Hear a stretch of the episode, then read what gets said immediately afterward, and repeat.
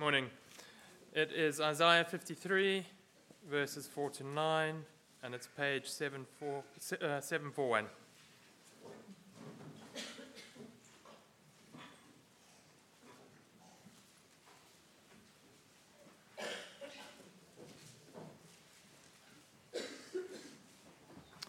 Surely he took up our pain and bore our suffering, yet we considered him punished by God, stricken by him, and afflicted.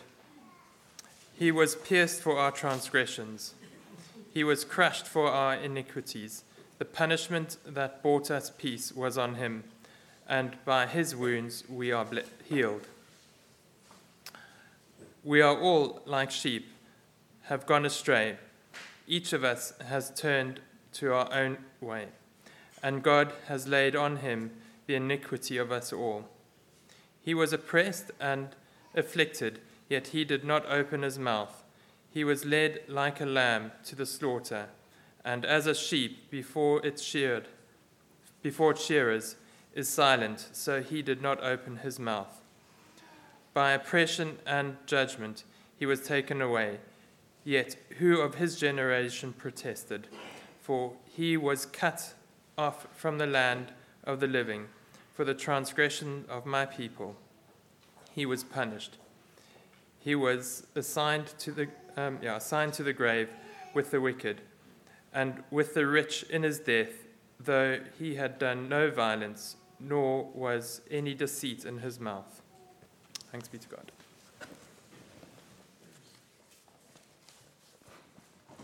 Well, thank you very much, James, especially since you were missing your glasses. I hope you don't mind me saying that.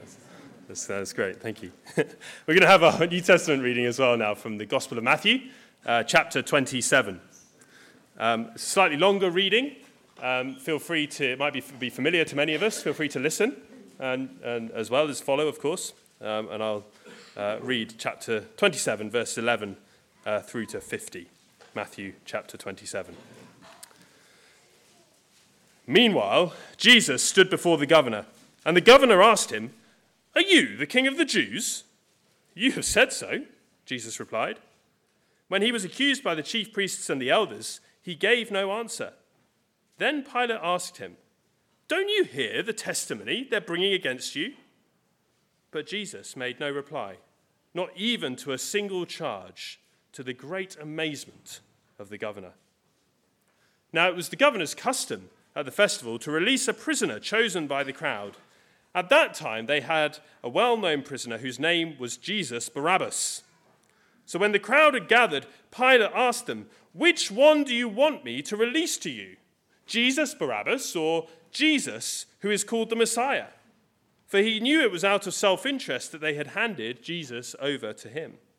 While Pilate was sitting on the judge's seat, his wife sent him this message Don't have anything to do with that innocent man, for I have suffered a great deal today in a dream because of him.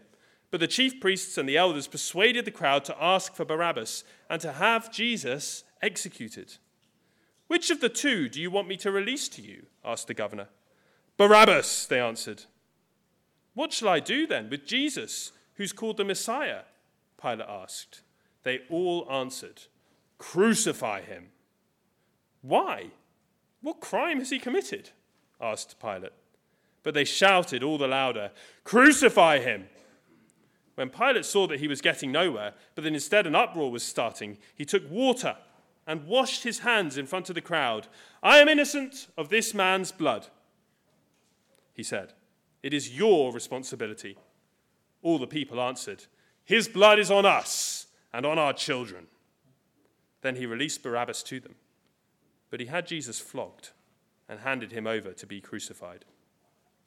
Then the governor's soldiers took Jesus into the praetorium and gathered the whole company of soldiers round him. They stripped him and put a scarlet robe on him, and then twisted together a, a, crown of thorns and set it on his head. They put a staff in his right hand. Then they knelt in front of him and mocked him. Hail, King of the Jews, they said. They spat on him and took the staff and struck him on the head again and again. After they'd mocked him, they took off the robe and put his own clothes on him. Then they led him away to crucify him. As they were going out, they met a man from Cyrene named Simon, and they forced him to carry the cross. They came to a place called Golgotha, which means the place of the skull. There they offered Jesus wine to drink, mixed with gall, but after tasting it, he refused to drink it. When they had crucified him, they divided up his clothes by casting lots. And sitting down, they kept watch over him there. Above his head, they placed a written charge against him This is Jesus, the King of the Jews. Two rebels were crucified with him, one on his right and the other on his left. Those who passed by hurled insults at him, shaking their heads and saying, You who are going to destroy the temple and build it in three days, save yourself. Come down from the cross if you are the Son of God. In the same way, the chief priests, the teachers of the law, and the elders mocked him. He saved others, they said, but he can't save himself. He's the King of Israel. Let him come down now from the cross and we'll believe in him. He trusts in God. Let God rescue him now if he wants him. For he said, I am the Son of God. In the same way, the rebels who were crucified with him also heaped insults on him. From noon until three in the afternoon, darkness came over all the land. About three in the afternoon, Jesus cried out in a loud voice, Eli, Eli, lema sabachthani, which means, My God, my God, why have you forsaken me? When some of those standing there heard this, they said, He's calling Elijah. Immediately, one of them ran and got a sponge. He filled it with wine vinegar, put it on a staff, and offered it to Jesus to drink. The rest said, Now leave him alone. Let's see if Elijah comes to save him. And when Jesus had cried out again in a loud voice, he gave up his spirit. I'm going to hand over to Gareth now.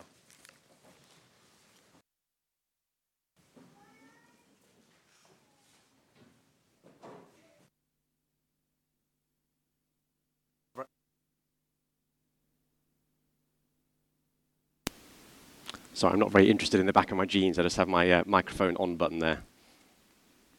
Good morning, everyone. Great to see you. Do you want to hear something good this morning? Yeah. Well, you're in the right place at the right time. God's message for us this morning is a wonderful message. Here's our structure for the morning Who, do, not do, go do. Who, do, not do, go do. We're in Isaiah 53, verses 4 to 9. And firstly, we're going to see who. Who is Isaiah talking about? Now, if you were here last week, you already know the answer, but we're just going to hold off just for a brief moment and pretend that we don't. Isaiah 53, verses 4 to 9, we're going to look at who is he talking about. Uh, then we're going to zoom in on the first half, verses 4 to 6, and see what did he do? What did this person do in 4 to 6? And then Isaiah 53, 7 to 9, we're going to see what he didn't do what he did do, then what he didn't do, and then we're going to think, all right, what do we go and do? Before we go further, let me pray. Heavenly Father, we are those in need of mercy and grace this morning. I, I, do not know the situations of the people in the room right now, what our morning has been like, what our week ahead is like, but you do. We pray for your help, your kindness. In Jesus' name. Amen. All right, who? Who is Isaiah talking about? He's writing about 700 BC. And we're thinking, who, who is he talking about? Surely he took up our pain. We considered him. Who is Isaiah talking about? Well, in the book of Acts, uh, we were looking at Acts, weren't we, not long ago, uh, in our uh, previous series. Uh, there's a passage we didn't get to look at in Acts 8. I'll just tell you the, the gist. Um, there is a, an Ethiopian, Ethiopian official. He's heading home from Jerusalem in his chariot like the best car of the day, and he's zooming along.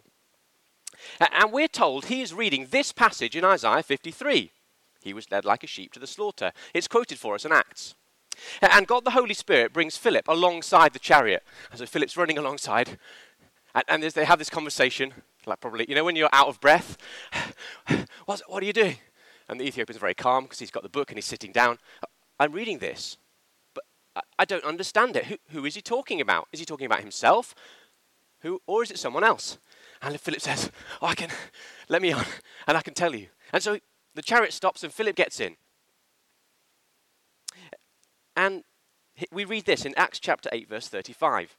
Then Philip began with that very passage of Scripture. So he's looking at the same passage we have today. Philip is looking at that with the Ethiopian official. And it says, beginning with that very passage of Scripture, he told him the good news about Jesus. That's our answer. Who is it? It's Jesus Christ, the man born 700 years after Isaiah is writing. 700 years later. It's Jesus. That's the Bible's answer to who this is. Okay. So, what did Philip pick up, on? Because he said, beginning with that passage, it says beginning with that passage, he must have picked out details from Isaiah 53 to say, this is Jesus, and that's Jesus. Now, we're not told what the details are, particularly, but maybe we can guess at some of them. Have a look at Isaiah 53. We're going to go quite quickly, uh, but we're going to think about what we see in Isaiah 53 and then what we heard in that longer reading that another Philip gave us Matthew 27. All right, but keep Isaiah 53 open. First detail surely he, Jesus, took up our pain. Where do we see that in Matthew 27? How did Jesus take pain? Well, he was crucified. Crucified. A method of execution so horrible, that's where we get our word excruciating from. The worst kind of pain imaginable. Physical pain, shame pain from people seeing you hanging on a cross. Jesus took our pain. Then, verse 5 He was pierced for our transgressions. How was Jesus pierced? Well, there's one way that Matthew shows us He is crucified. To be crucified, you are nailed through your hands or, or maybe your wrists to a wooden cross and your feet too. You're, you're nailed there. Jesus was pierced. Verse 7 He was oppressed and afflicted. I, I don't know about you, one of the most moving things for me in the crucifixion narrative is where the soldiers beat him. I don't know why. It just, it just gets me. They put a crown of thorns on him. Uh, the other day, I picked up a bag in our, gar- uh, in our house. It had garden waste in it, and I grabbed it a bit hard and I had to recoil. I looked at my thumb, kind of almost a very poetic drop of blood. Looked in the bag, rose trimmings, rose bush trimmings. The thorns on those things. That was just one. Imagine having it pressed into your head. Not by accident, on purpose. And then the guards, they beat him with a stick on the head. We're told again and again. Not just once, again and again. Brutality, oppressed. Jesus was afflicted as he is spat on and mocked. Still in verse 7 of Isaiah 53, yet he did not open his mouth. Did you catch Pilate, Pontius Pilate's amazement that Jesus wouldn't defend himself? Pilate couldn't believe it. He's saying, Look, I'm going to let you off if you just say, It wasn't me. And Jesus doesn't say anything. Pilate keeps having several goes at him. Come on, say something. Jesus did not open his mouth. Still in verse 7, he was led like a lamb to the slaughter. And Matthew records the guards led him out to be crucified. Jesus walked up the hill to Golgotha, the place of the skull. Judgment, verse 8. By oppression and judgment he was taken away. He was handed over. Pilate said, You are now under judgment. You're going to get maybe what you don't deserve, but you're going to get it. He was judged. Verse 8 Who of his generation protested? Who protested when Jesus was sentenced? No one. Not his friends, they'd run away. And what did the crowd say when Pilate said, what, what about Jesus? What should I do with him? What did the crowd say? Crucify him. They didn't protest, they weren't even quiet. They pressed the cause. Take him away, crucify him. And so he was cut off, verse 8, cut off from the land of the living. With a loud cry, Jesus breathed his last. He was dead. And then, verse 8, for the transgression of my people, he was punished. How do we see the punishment of Jesus for sin? For the tran- that's what transgression is. Uh, sin is quite a jargon word as well. Wrongdoing, bad stuff, ignoring God, living our own way. All the stuff that we know is definitely bad, and then some of those things that, oh, actually, if we're honest with ourselves, we do wrong too. Well, there are two details in Matthew 27. There is darkness that covers the land, it is unnaturally dark. And in the Bible, darkness is a sign of God's judgment. And then Jesus himself shows us what is going on in his experience. He cries out in a loud voice, My God, my God, why have you forsaken me? Abandoned me? Put me through this. Jesus goes through punishment for sin. Now, we'll come back to that thought because it sounds like Jesus is almost a passive actor. What, what are you doing, Lord? I don't want this and you shouldn't have done it. If that's your question, hold it for a moment. Let's just take at the face value that Jesus was punished for our wrongdoing. Keep going, verse 9. He was assigned a grave with the wicked. Jesus wasn't crucified by himself, there were two other people next to him murderous thieves, one on his left, one on his right. He was crucified with the scum, as they would have said. He was crucified with the wicked and assigned a grave with them. And then finally in verse 9, uh, though he had done no violence, he had done no violence. Now that's not in our reading, uh, but we are told in the gospel accounts that earlier, when people come to arrest Jesus, Peter draws his sword and cuts off a servant's ear. Right? He defends his master. And if Jesus was a man of violence, he'd say, Yes, and the other one. And what does Jesus do? He says, No, Peter. He heals the ear. What crime has he committed? asks Pilate. And the answer is, Well, there isn't one. There's no crime pointed to. Jesus is not a man of violence, and neither, verse 9, is there any deceit in his mouth. He did not say anything wrong. He was entirely trustworthy. Imagine that. A leader who is entirely trustworthy and blameless in everything they say. If Jesus had been on Twitter, they would have gone through his whole feed and they would not have found anything wrong. Nothing. No problematic historic tweets which he'd learned from. Nothing. The only thing they said he'd said wrong was that he was the Son of God. Ah, but he was. and he is. No deceit in his mouth. So, who is this? That was our first question. Who? It's Jesus. It's Jesus, all right. Maybe Philip picked up on some of those details. And the Ethiopian official put his faith in Jesus. He saw those words written 700 years ago are about a man who was crucified now wow, I'm going to believe in him. It's Jesus. All right, that was who. Let's move on to do. Let's move on to do. What did Jesus do? dropping things here. I'm going to try something a little different, which hopefully will work. That's a way of uh, building up either, at, uh, well, it's building up attention, whether it pays off or not. Let's see. Okay, good. All right, we're going to look through this verse. It's a little test here. Is this going to work?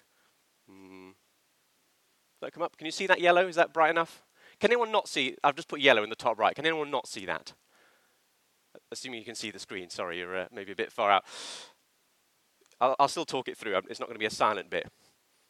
All right, here we are. We're going to look first at what is ours in this, these verses. This is Isaiah 53, verses 4 to 6. What is ours?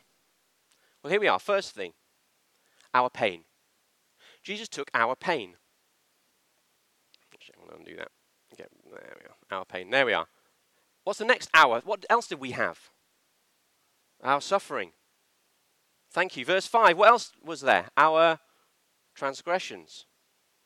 And our iniquities. Then verse 6. Each of us has turned to our own way.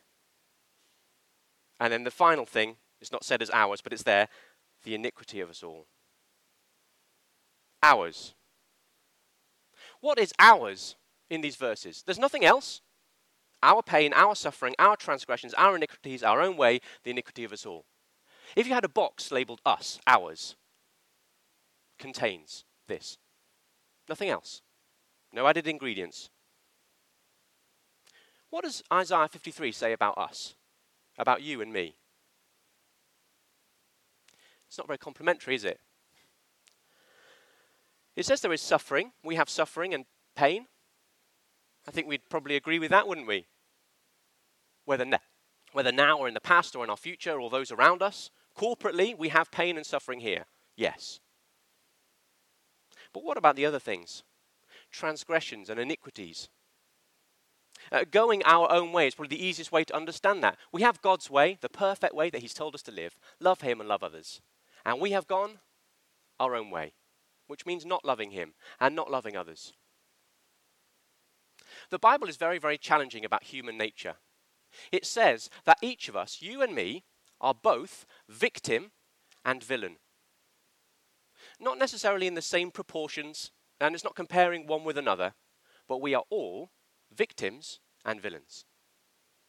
We are victims because everyone in the world has gone their own way, and because of that, they don't love us. One way or another, they don't love us. And so we have pain and suffering. And maybe you know that this morning pain and suffering because of what others have done to you, whether they intended it or not. We are all victims to one degree or another. But we're also villains. We have all gone our own way. Transgressions, iniquities, sin. We have all ignored God and not loved his people, not loved those he's made. And so we have done harm to other people. It's inevitable. If we go away from God's perfect way, we must be imperfect and therefore hurt. And so we are villains.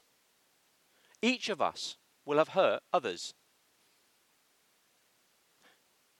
Not to the same proportions necessarily, but we're all victims and villains. That is ours.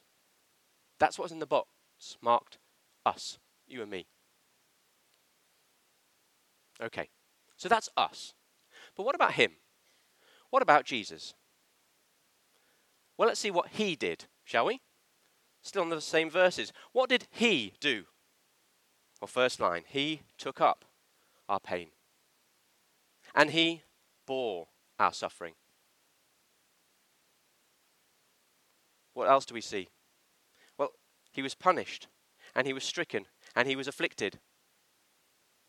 What else do we see about Jesus? He was pierced for our transgressions, he was crushed for our iniquities. He has punishment and wounds. And finally, the Lord has laid on him. What did Jesus get? What did he do? Well, he took up the things that are ours, our pain and our suffering, and he reached in and took those. We thought he was being punished by God, but he was pierced for our transgressions and crushed for our wrongdoing. God has laid on him. Do you see that? Jesus takes our wrongdoing.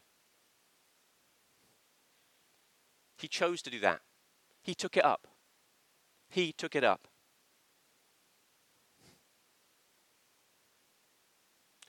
Who deserved what? Who deserved the pain and the suffering and the punishment?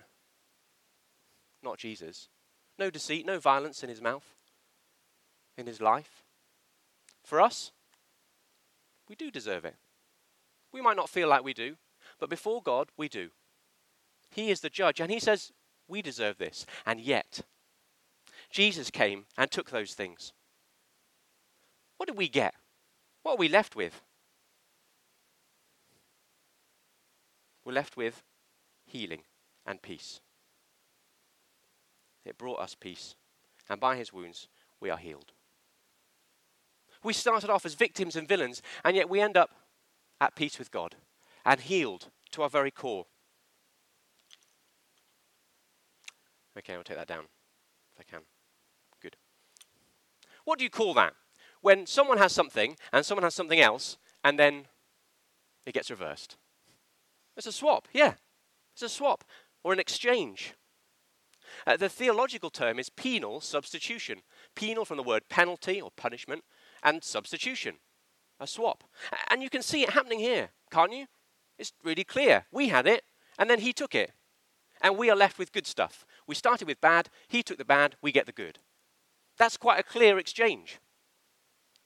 Now, those words, substitution, swap, exchange, they don't hit the heart, do they? I don't know about you. If I hear substitution, I think of like last five minutes, bring on a fresh pair of legs into the game to try and get back. or a swap, I think of like Pokemon cards. Yeah, got, need, got, need. Or exchange, like financial exchange rate.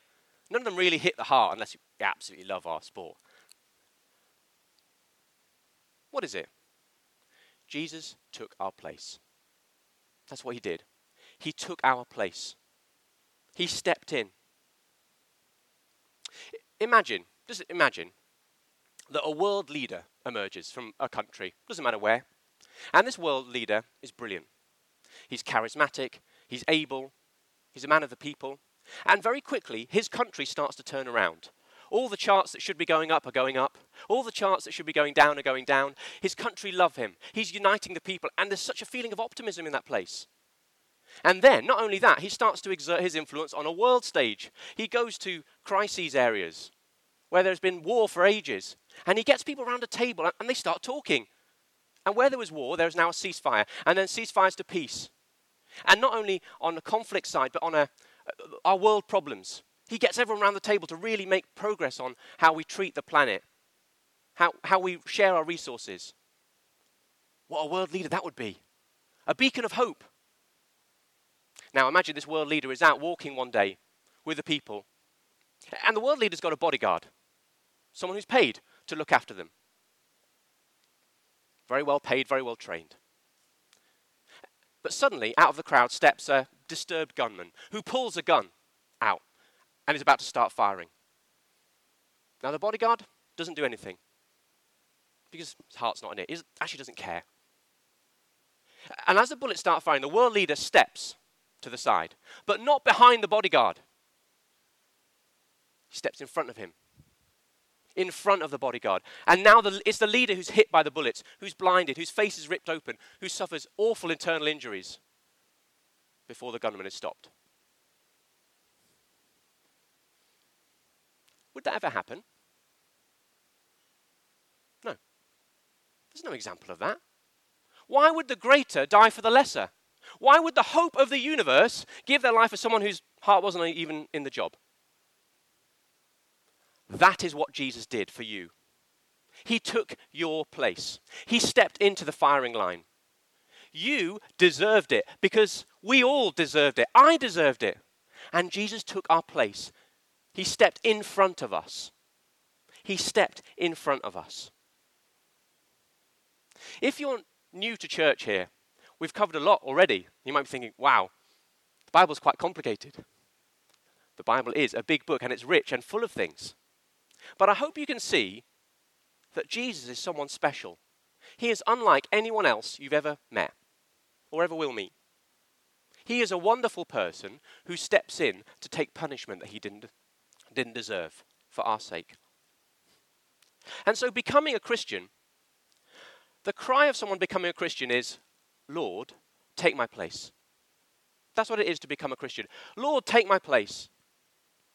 It's not the cry of someone who deserves it. Lord, take my place because I've been pretty good this week. It's the cry of someone who is desperate. Not deserving, but desperate. Lord, take my place. I have no because. I'm just desperate. Please. Jesus offers that peace and healing for anyone who comes to him. Because that's what he did.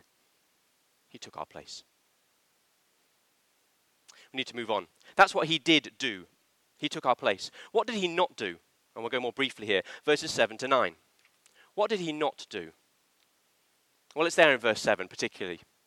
He was oppressed and afflicted, yet he did not open his mouth. And then again in the end of verse 7 As a sheep before its shearers is silent, so he did not open his mouth. He didn't open his mouth, he didn't say anything. We saw it in Matthew 27. Why don't we flick forward there now and see where Jesus does not speak?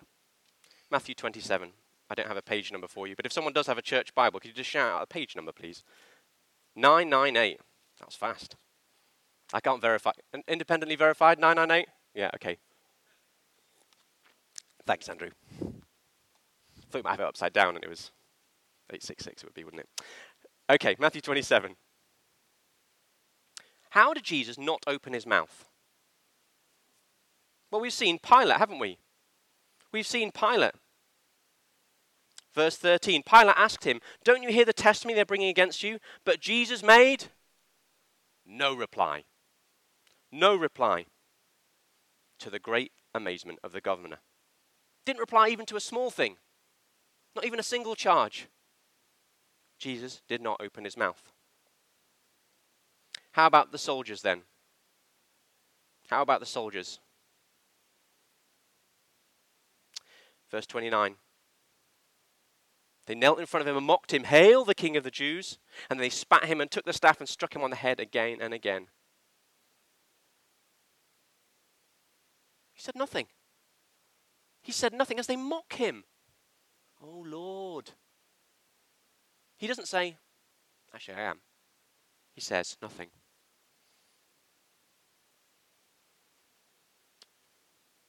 Passers by mock him. Do we see that? Actually, first, let's look at the rebels. Verse 38. Two rebels were crucified with him, one on his right and one on his left. Then those who passed by hurled insults at him, saying, You who are going to destroy the temple and build it in three days, save yourselves. Come down from the cross if you are the Son of God. And he doesn't say anything. He doesn't say, I'm here because I'm the Son of God who loves you. He definitely doesn't say, Right, that's it. You've ruined it.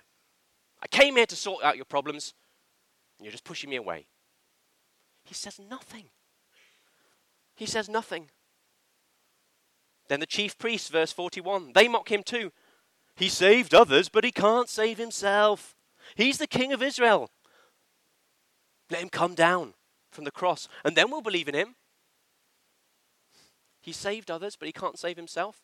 Yes, I'm saving you. To save you, I must give my life. And he says, nothing. And then it's the thieves, verse 44 again, who heap insults on him. And as Jesus hangs there, abused by those who, aren't, who deserve what they're getting, he says nothing. Have you ever had to keep your mouth shut? How hard is it when you're right and they are wrong? Can you feel that? That injustice. I'm right. If only they knew I could defend myself. If only they knew they would be quiet. What do we learn about Jesus? He was a man of incomparable self control, for sure. How godly. Men are often encouraged in the Bible be self controlled. Here is our example. An example to me when I think something's not quite fair. If it's for God, go to Jesus. But why? Much more importantly, why would Jesus do this? Why would he take up our suffering and our pain? And why would he just say nothing? Why would he not do the thing that would save him? Why? For God so loved the world. That is why this happened. For God so loved the world that he gave his one and only Son, that whoever might believe whoever believes in him might not perish, but have eternal life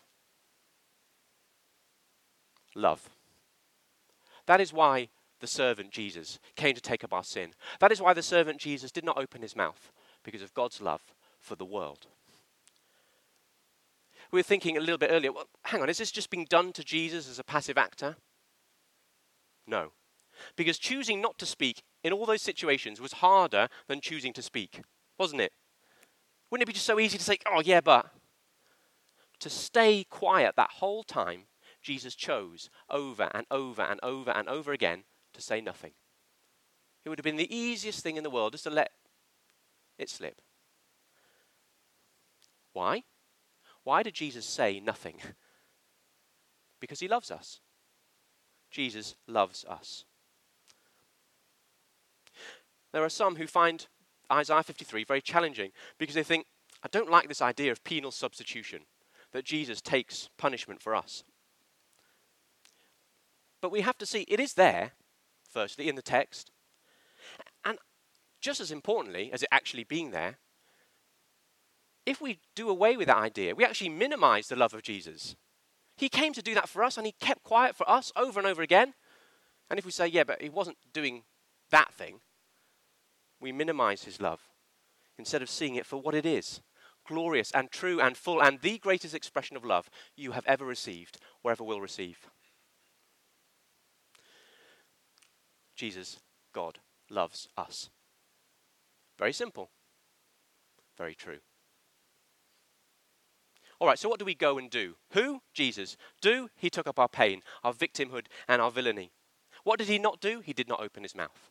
So what do we go and do? All right, what do we go and do? Well, it doesn't tell us to do anything, does it? It doesn't say to go and do something. So why don't we just let it wash over us and into our hearts to soak in? We're in our second circle in the period of our church life, thinking about our Father's family. So let's let that wash over us and seep in. What does God think about Christchurch? It's not a trick question. What does God think about Christchurch? What does Jesus feel about us as his people? He loves us. He loves us. Now, that is not a comment on our track record or anything we do. Do you see that? It is not a comment on our track record. We do not say He loves us so everything's perfect that we are doing or saying. No. Much more fundamental than that, we say Jesus loves us because He died for us while we were victims and villains. He took our sin when we did not deserve any goodness. He loves us. And so that means the Christian next to you or in front of you or behind you Jesus loves them. And you know what? Maybe they don't know that today. Maybe they're struggling to believe it today. If you might do one thing, why not tell them? If you feel it, if you know it today that Jesus loves his people, and he does, then you could encourage your brother or sister. Jesus loves you. And it's not trite, because it's true. It doesn't make everything okay, but it's a perspective that changes everything. Jesus loves you. And that is how we might love one another as we go on from here. It's, we don't love each other because I think, oh, I like that thing about you that you do, or I like that resource that you bring me. No, I love you. I'm called to love you because Jesus loves you. And so that is our fuel. For when there are people in church that we don't quite click with, yeah? That occasionally happens, doesn't it? Lord, you love this person so much. Not because of their track record, but because you love them. Help me to love them because you love them. And that is a much deeper, fuller well of love than anything you could muster up because of that person's personality or stage of life or, interests or whatever it might be. We love one another. What difference does it make for us in our lives as we let this sink in? Well, just imagine one more illustration. You're driving along in Harpenden in your car, and you, obviously in your car, or maybe on a bike. Anyway, it doesn't matter. You're driving along, and you notice a pothole. You have to swerve around it. There are a couple of potholes, aren't there? Yeah? And you find yourself getting a little bit cross. Potholes. Potholes. Should I pay my taxes? They fixed that one, and now it's gone worse. Just get a bit cross. Let's say that happens. And then suddenly, out of nowhere, at a junction, another vehicle hits you. And suddenly, your life's in danger. Your life's in danger, just from a moment of normality to life in danger. And as you're lying there, crushed, you think this might be it. Until you hear sirens and a rescue comes. And you're pulled out of the wreckage and you are helped and you are healed. The next day, when you speak to a friend, what do you not talk about? Potholes. Why? They're there, aren't they? They haven't gone away. What's changed? You've been reminded how precious life is. You've been reminded what you have. And this morning, Christchurch Harpenden, we have been reminded of what we have. We have the love of Jesus Christ Himself, who took up our sin and gave us peace and healing. We have His love. That's what you have. We have it. It cannot be taken away. Jesus loves us this much. Not this much, not that much, that much. So, tomorrow, when you wake up, Jesus loves me. Jesus loves me. So we uh, pray the Lord's Prayer. Maybe prompted by this bookmark. How can I pray this? Because Jesus loves me. And if you have a great day tomorrow, Jesus loves me. And if you have a terrible day tomorrow, Jesus loves me. And if you are dying tomorrow, Jesus loves me. Jesus loves us. I told you it was good because he's good. As the musicians come up, a moment of quiet, just to let that sink in to pray, and then we will sing.